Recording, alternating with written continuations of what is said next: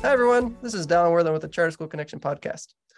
Today's guest, I'm very excited to speak with. Um, it's Mike Lally, Chief of Operations um, over at East Point Academy in South Carolina. And but before we kind of dive into their school and their expertise and insights that he's going to be able to give us today, um, we'd like to thank our sponsors, Charter Connect, which helps boost enrollment for charter schools nationwide, and Enrollio, our new easy automated enrollment funnel. But without further ado, Mike, welcome to the show. Hey, thanks for having me. Glad to be here. Yeah. So, uh, Mike Lally, Chief of Operations, East Point Academy. That sounds pretty cool. Tell us a little bit about before you were Chief of Operations at this school, how you kind of fell into education in the first place, and kind of your breadcrumb trail to where you are today. Yeah, I'm going to try to keep this brief, but it's a it's a kind of a lengthy story. So, uh, school for me was always challenging growing up. So uh, learning didn't always come easily to me. I um, had to be held back because I couldn't read leaving the first grade. Mm-hmm. Um, and luckily, I was a gifted soccer player, and so I was on a full soccer scholarship to play college soccer in West Virginia.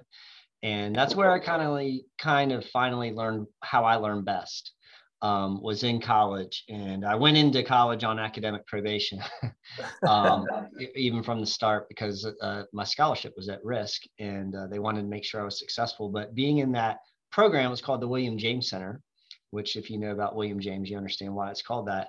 Um, they really helped me how I learn and uh, how I learn best. And so I had to change my studying and learning habits, became a successful college student, and I just wrapped up my second master's degree.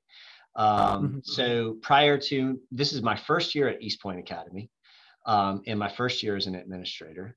And prior to that, I was an elementary PE teacher for 18 years here in South Carolina. Wow. So uh, amazing career. I never thought I would leave uh, the world of physical education. I just finished up. I have a banner over there. I was just the um, South Carolina State Elementary PE Teacher of the Year um, last year. Cool. And uh, yeah, thank you. So I just finished that up, and I finished my presidency as the uh, president of the state organization for health, health, PE, and dance teachers, um, which was a three-year stint and a lot of work. Um, so I never thought I'd go into admin, and uh, I COVID happened and I just kind of reframed my thinking in a lot of different areas. And one of those was going into administration. And I took the leap. I was worried I wouldn't enjoy it as much as PE and uh, the reward of physical education and um, seeing the light bulb go off with kids. Mm-hmm. Um, and, but it has been rewarding. It's been very different, a big learning curve. But um, I'm very happy to be here as an administrator now, and I'm enjoying my job um, my career change and uh, in East Point Academy, home of the Pandas. Home of the Pandas. Ooh. So tell us a little bit about that jump. Um, what did you learn by making that jump, and maybe what insights do you have for someone that is about to make that same jump? Um, I think my advice, and I've done this in my career a little bit, is it's important to take risk. Um, mm-hmm you know, without risk, I, I feel like you hinder your growth. Um, so whether it's taking a risk in what content you're teaching, um, or if it's taking a risk in a career move. Um, so I would always take risks with teaching new content in PE, um, even though there may have been a fear of looking silly. Um, it was better for the kids, and oftentimes I found when I taught a content I wasn't familiar with, I taught it better um, mm. because I was worried about looking not great in front of the students and my peers as the other PE teachers. And um, so I studied harder, I, I, planned more, I worked on transitions more, um, things like that. Uh, same with that. I left to get I left teaching one time to go to the State Department of Education as the ed- education associate for health and PE for the state, and that was a risk. And I did enjoy that, but I missed the kids. Um, and I went back to yeah. the classroom for four years before I went into administration. Gotcha. Rock on. I like how you said that when it's something that you're not familiar with, you do give it a little bit more uh-huh. effort than what you would if you could just kind of do something on autopilot. And yeah. so tell us a little bit about where you are now, a little bit about East Point, what makes East Point unique, and kind of you know, stand out from other school and education options for parents in the area? Okay, yes.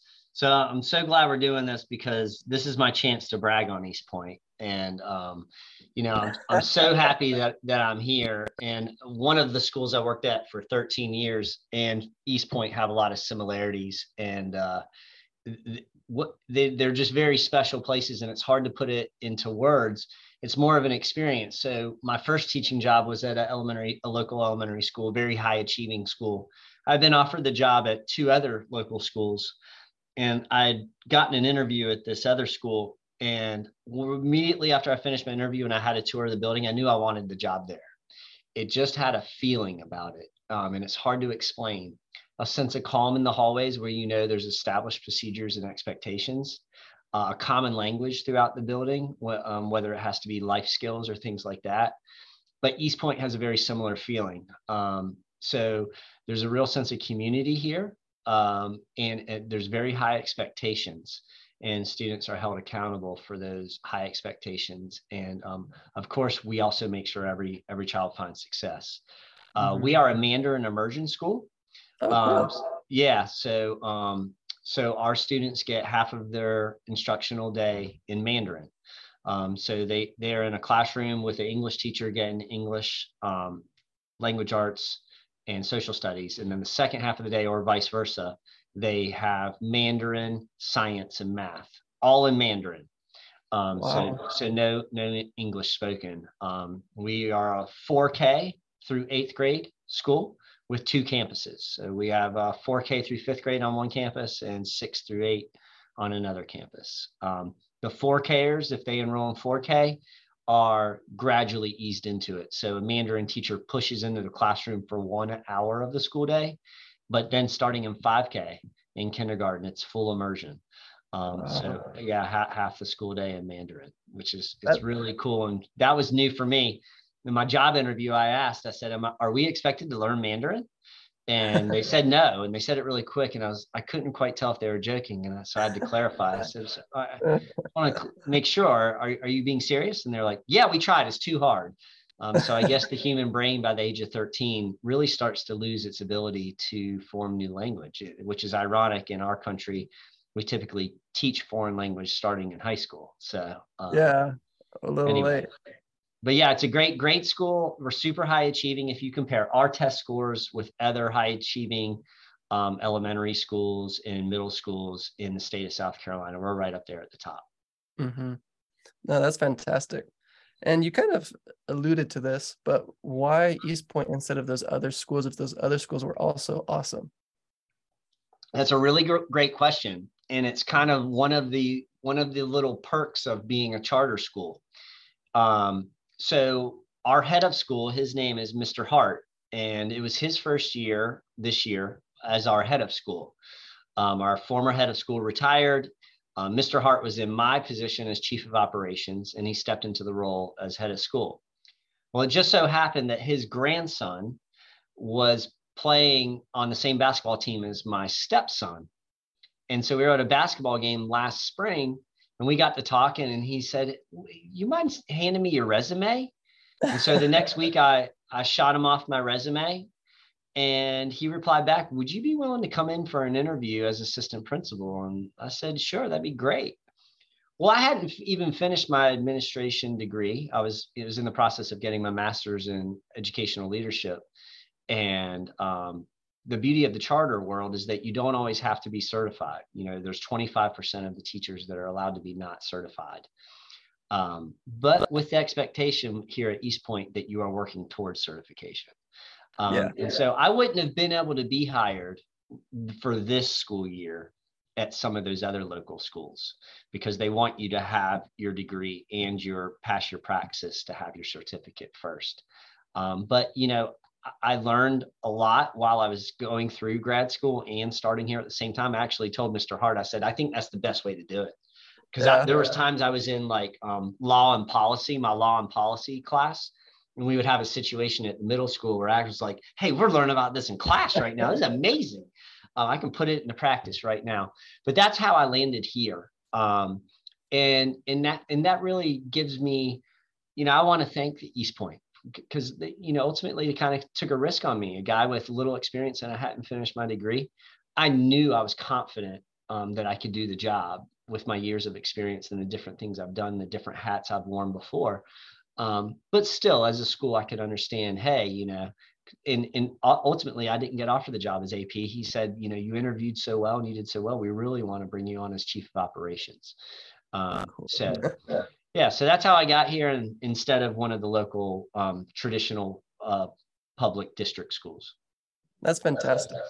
That's really cool. So as a chief of operations, could you tell us a little bit into or get kind of guide us through a day in the life of a chief of operations person and some of the challenges that you face and how at East Point you're overcoming them? Because I'm sure that there's other chief of operations or administrators that are listening to this podcast and they might be going through something similar and kind of want to know your perspective and how you tackle those things. Sure. Um, it's always an adventure every day. Um, so it's kind of a joke around here that um, if anybody ever needs to see me about something that I'm never in my office, then I'm always just kind of buzzing around and that they they have to walk quickly with me to ask a question. Um, but in a, in a day as the chief of operations at East Point, um, I'm doing anything from putting a literally a hard hat on uh, to go check out our building that we're having renovated at the middle school. And so I've been um, working with the um, Office of um, School Facilities, the OSF at the State Department, with getting a building renovated. Um, so that's had to, I've had to deal with mortgages, had to deal with contractors, builders, um, OSF themselves, and uh, things like that. But I could go from that to um, I have to handle a discipline issue with a student, and then from handling a discipline issue with a student, um, I, I could be um, writing about our our ESSER two funds and um, how we can apply it to paying the school psychologist.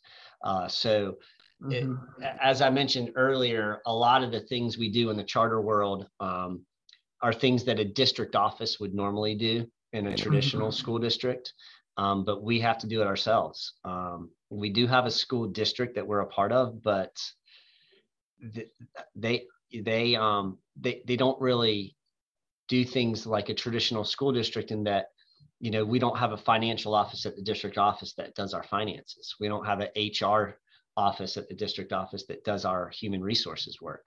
You know, we do that all in house. Wow. No, that's that's a lot of responsibility. And yeah. could you maybe just um, give us a little idea of the size of your school and the size of your administrative staff so that we can kind of have a better concept of what this means in regards to what you're having to do? Sure. Yeah. So at our elementary campus, we have 633 students um, in 4K through fifth. And then we have 170 students at the middle school. Um, wow. So we're a little bit smaller at, at the middle school, and we have a little bit of room for growth at the middle school. We're basically at capacity here at the elementary school. In fact, the majority of our grade levels are on a waiting list um, or a lottery in order to get into our elementary school. That's awesome. And I'm sure that there's some schools that are listening and thinking, man, I would sure love to have to do a lottery. I would sure love to have a nice wait list. Do you have any tips for someone that is kind of struggling to get their enrollment up? Yeah, you know, I think our charter is is really helps keep our our vision really focused. Um, so I think if you if you have a, a clear vision um, of, of what it is that you want, it makes it so much easier for other people to see and jump on that vision with you and get on board. Um, mm-hmm. I think we're very clear with our expectations and what we want and what's expected here at East Point. We're very clear that it's not for everybody. Um, you know, I have two boys myself, eight and six, and since I just started here, they didn't come with me this year, but we're, we're talking about um, bringing them here next year. And I think the eight year old could thrive here. Um, and I think it could be a challenge for my six year old. Um, gotcha. So, you know, doing language immersion is not for everyone, especially Mandarin. It's a, it's a, it's a rigorous language to learn. So um, I think parents know coming in what it is we do here and what we what it is that we expect and you know, w- there's no transportation provided because we're a charter school. So the 633 kids are getting dropped off in car rider lines. So those parents are committed to academic excellence. And um, whether they're, um, you know, wealthy or well-to-do, or whether they live in poverty, all of our parents put forth the effort to put, you know, education as a top priority. Um, a lot of people think that our school is, you know, just a bunch of wealthy students and families, and that's not true. Um, we have a 49% free and reduced lunch here. And, um, but if you look at our test scores, they compare with a lot of schools that, um, you know, are way above, uh, you know, they don't have that amount of free and reduced lunch that we do. Yeah, We're very yeah. proud of that. That is really cool. And how far does the farthest parent or student drive to arrive? That's a great question. Um, and I don't know that, that exact answer. Um, but we encompass a very large area. Of course, okay. any student in South Carolina is allowed to come to our school as long as they get transportation. Um, mm-hmm. So, all the surrounding counties here, we have students in all of them.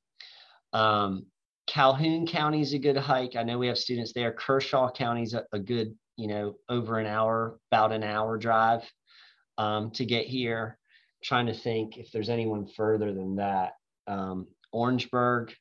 So um, we we do have some some parents and families that that do have a, a hefty commute to get their students here. Gotcha. Well, that's cool. Yeah, I'm just curious because some schools kind of ask themselves, how far should I push my advertising before it becomes ineffective because it's too far away? So yeah. cool. We do well, very awesome. little advertising, really. Um, a lot of ours is just word of mouth which you know we all know is typically the best form of marketing. Uh, oh yeah. And you know, when we got our test scores and that was we we were like, let's get that on the website. so um, we did recently advertise on a local billboard, and oh. um, but yeah, uh, we haven't done too much of that. Um, we, we've been very lucky. That's awesome. And how long has East Point been around? East Point has been around a really long time. We've only been in our, our the building I'm in right now, the elementary school, for five years, and the school has bopped around to a few different locations as it's grown. This mm-hmm. started in, um, if any anyone out there listening that's familiar with Columbia, South Carolina, Sandy's Hot Dogs, it was, was like a Columbia staple for many years. Opened, I think, back in the early '80s but the school was started in a in a former Sandy's hot dog stand. Um, and so it's really seen an amazing growth um, through the years um, to turn it into to what it is today. And do you know why or how the enrollment started? Because now you're not doing a lot of advertising, it's a lot of word of mouth but some schools might be just recently starting up and like that's great but we don't have word of mouth yet. Do you know how you got out of that startup phase? Or because i know that was before you came to east point but do you happen to have any insights into what they did to start off? I don't know too much of that information. Um, I, I do know that um, you know it started with a core of families that really loved the change from their zone school to us and they were real big advocates and at the early stages That's the awesome. parents were you know such a part of the school that they i mean we we want to make our parents feel like they have ownership of our school currently but i think back then they were almost literally a part of the school um, and so I think that helps when, when you're in the, the infancy stages of the school to have a really, really strong sense of family between the faculty and staff, the students, in the in the, the home families. Um, and then when you have that, I think it's it's naturally going to grow. If you create that loving, nurturing environment, and especially if you add in strong academics, it's kind of a no-brainer in this day and age. I think you're going to find success and grow naturally. And I also mentioned earlier, having that real clear vision. You know what? You know the fact that we're a Mandarin immersion school. There's no doubt about that when you come here. Um, there's no doubt about it when you when we when you look at our web page. Um, so it's very very clear, and people know right up front we're a Mandarin immersion school. Yeah. Um, we have very strong, high academic standards. Um, we have very high expectations for behavior. Um, and luckily, at a, at a charter school like this, it's not part of a large district. We can hold true to all those things. We don't mm-hmm. have to listen to a district office that tells us, you know, you have to follow this one protocol or that. Cool. So why why Mandarin? And has it been that way since the start, or yeah, why? it has been like that from the start because you know when you write your charter you have to kind of pick who you know write what you bring to the table. And so it has been a mandarin immersion school right from the start. Um, i'm not sure I, have heard a couple of stories about about how the the origins happened but i'm i'm not uh, strong enough on the story that that i would want to put it on the podcast. Oh no, um, that's good. but it was a lot of interested, you know, from what I understand, it was a lot of very interested business people um, around a dinner table.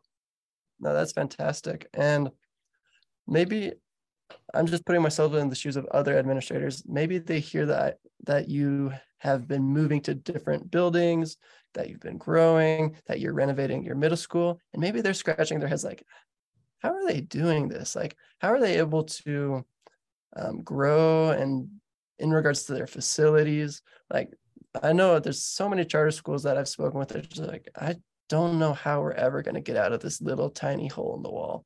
Do you have any tips for someone that maybe wants to be in a better, nicer building in five, ten years from now?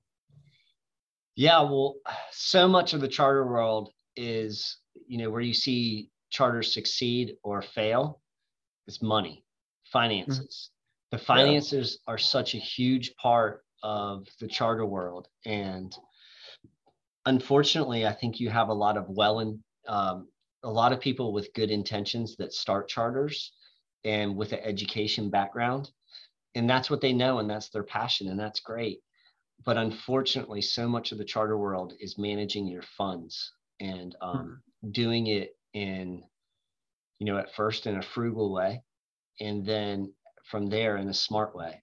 And I'll tell you, East Point Academy has been very blessed to have our head of school, um, Andrew Hart. He came on, I think, five years ago. And what he's done with the finances and how he's grown our finances and managed it, it has been extraordinary. Um, yes. So, you know, a lot of charters are, you know, they're they're scraping down to to the bottom of bottom of the barrel with their funds to to make payroll. Um, and we pride ourselves in in what we have in excess. And um, he's just done an, an, extraordinary job, and and he he's trying to teach me the ways of that um, because I don't have a finance background. He also has his M, his MBA, and he was in the he's a retired Marine that was in the business world, and so I'm trying to learn from him like a sponge um, about, about all the finances because the last thing I want to happen is for us to go from the great place that we are in today because of him. Um, I want to I want to take it from from him and and hopefully get us even further ahead. I think that's awesome. I have a friend that runs a very successful nonprofit organization that helps people, and I said, "How in the world do you have a successful non-for-profit when everything is volunteer and budgets are skinny and and he just told me I run it like a business.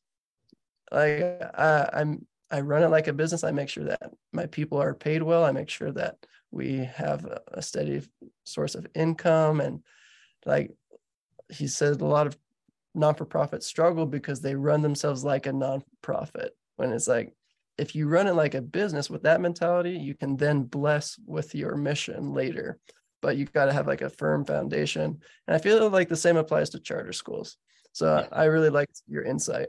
Um, so is tell us a little bit more about um, like making sure that you have that connection with parents and teachers and students and faculty. You mentioned that it started with parents and that they're still a big part of your community and that word of mouth is kind of your big thing you don't have to do a lot of advertising how do you build that relationship and how do you maintain it how do parents feel involved at East Point? I think communication is such a, a huge part of that. Um, making sure parents are informed. And for some families, that may mean electronic communication. And for other parents, it might be that they need to park their car and walk their kid in the mornings and actually be able to say good morning to you in person um, as, as, they drop their kid at school. And we want to accommodate both of those. Um, so we want to make sure that our um, electronic communication, uh, wh- whether it's Parent Square or um, whether it's on social media, or if they want to have face to face, that we give them that too. So us as a leadership team and administration, we always want to be very present. Um, I, I, know that parents know who I am because I am always around, whether it's morning car rider line, afternoon car rider line. Um, they see me middle school campus, elementary campus. I'm all over the place. And I think just being very present helps with that. I think our school offerings help. So we have a ton of before school and after school offerings. Um, we are arts in the basic curriculum school. And so that's part of the state grant that we have. And arts in the ABC or arts in the basic curriculum means that we have lots of arts offerings as extracurriculars. Um, but also we um, we push that into the classroom. Um, so we want the classroom standards, the classroom teachers to be covering their standards, but also integrating some of the art standards into their classroom standards. Um, so that's what where the term arts in the basic curriculum comes from. Um, and it's it's not necessarily easy but it's not also that hard if you put a little extra time into planning your lesson plans to integrate the arts. But we have a lot of different offerings. Um, obviously chinese new year was a huge deal for us so our yeah. assembly was amazing. Um, doing um, the lion dance and the dragon dance and um, we have traditional chinese drumming. Um, so having all these different offerings for the kids um, that's a great opportunity after school for the parents to feel like it's not just a school for academics it's a great social environment um, and we really get to know the families by not just in the classroom and academics but in these other opportunities whether it's archery dance run hard um, all these we have panda players which is they, they do plays. Um, we have a, just so many different offerings for them. That that's helps. really cool I love that you mentioned all those offerings, but one thing that I that caught my attention the most was the carpool lane. I've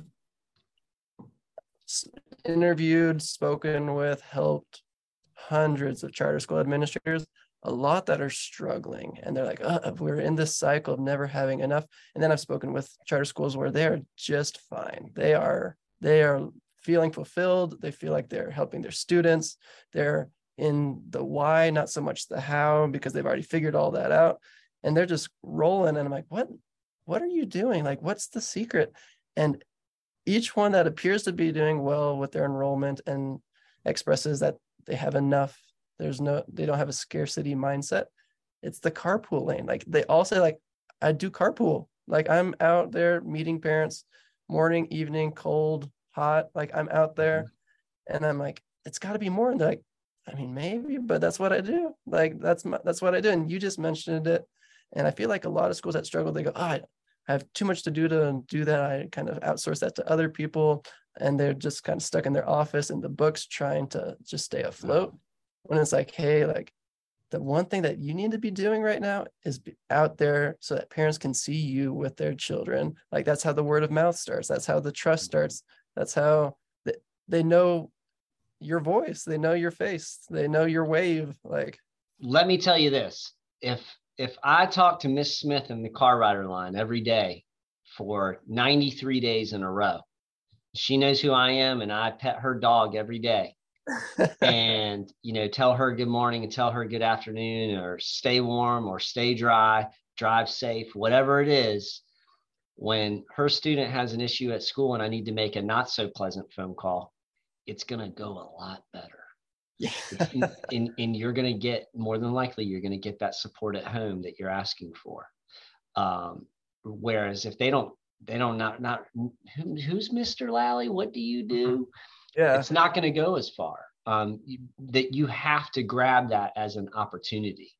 I, I mean, are there things that are piled up on my desk I need to get done? Yes, but that's an opportunity that morning mm-hmm. car rider line and after, afternoon car line, those are opportunities. Yeah. I love that. Fantastic. Well, um, Mr. Lally, is there anything else that you'd like to touch on? Any insights, stories, tips, tricks, books that you'd like to share before we wrap up? No, I, I would say I know our head of school would um, would echo this, but um, you know we, we open our doors to any kind of visitors that would like to come check our school out or how we do things here. Um, whether it's anything from how we run our car line procedures um, and get 633 kids um, in here every morning and out of here every afternoon safely, um, or if it's how we run our curriculum, our schedule, or anything, um, you could reach me um, here at, my school or on my email, and maybe you'll share that in the podcast. Um, but yeah, feel free to reach out with any questions, or if um, we could put our brains together and come up try to solve solve a charter problem, I, would love to be on board with that too. But I thank you for your time. I'd open up I open up the door to you too. Please come visit. Um, we're we're we're an amazing school that um, I think anyone would be happy they came to visit. Oh, thank you for the invite, and I might just take you up on it. Anyone in the South Carolina area, um, check out East Point Academy. If you're a parent, I invite you to go to their website. It's eastpointsc.org to learn more. Um, Mike, thank you so much for your time. Absolutely. Take care.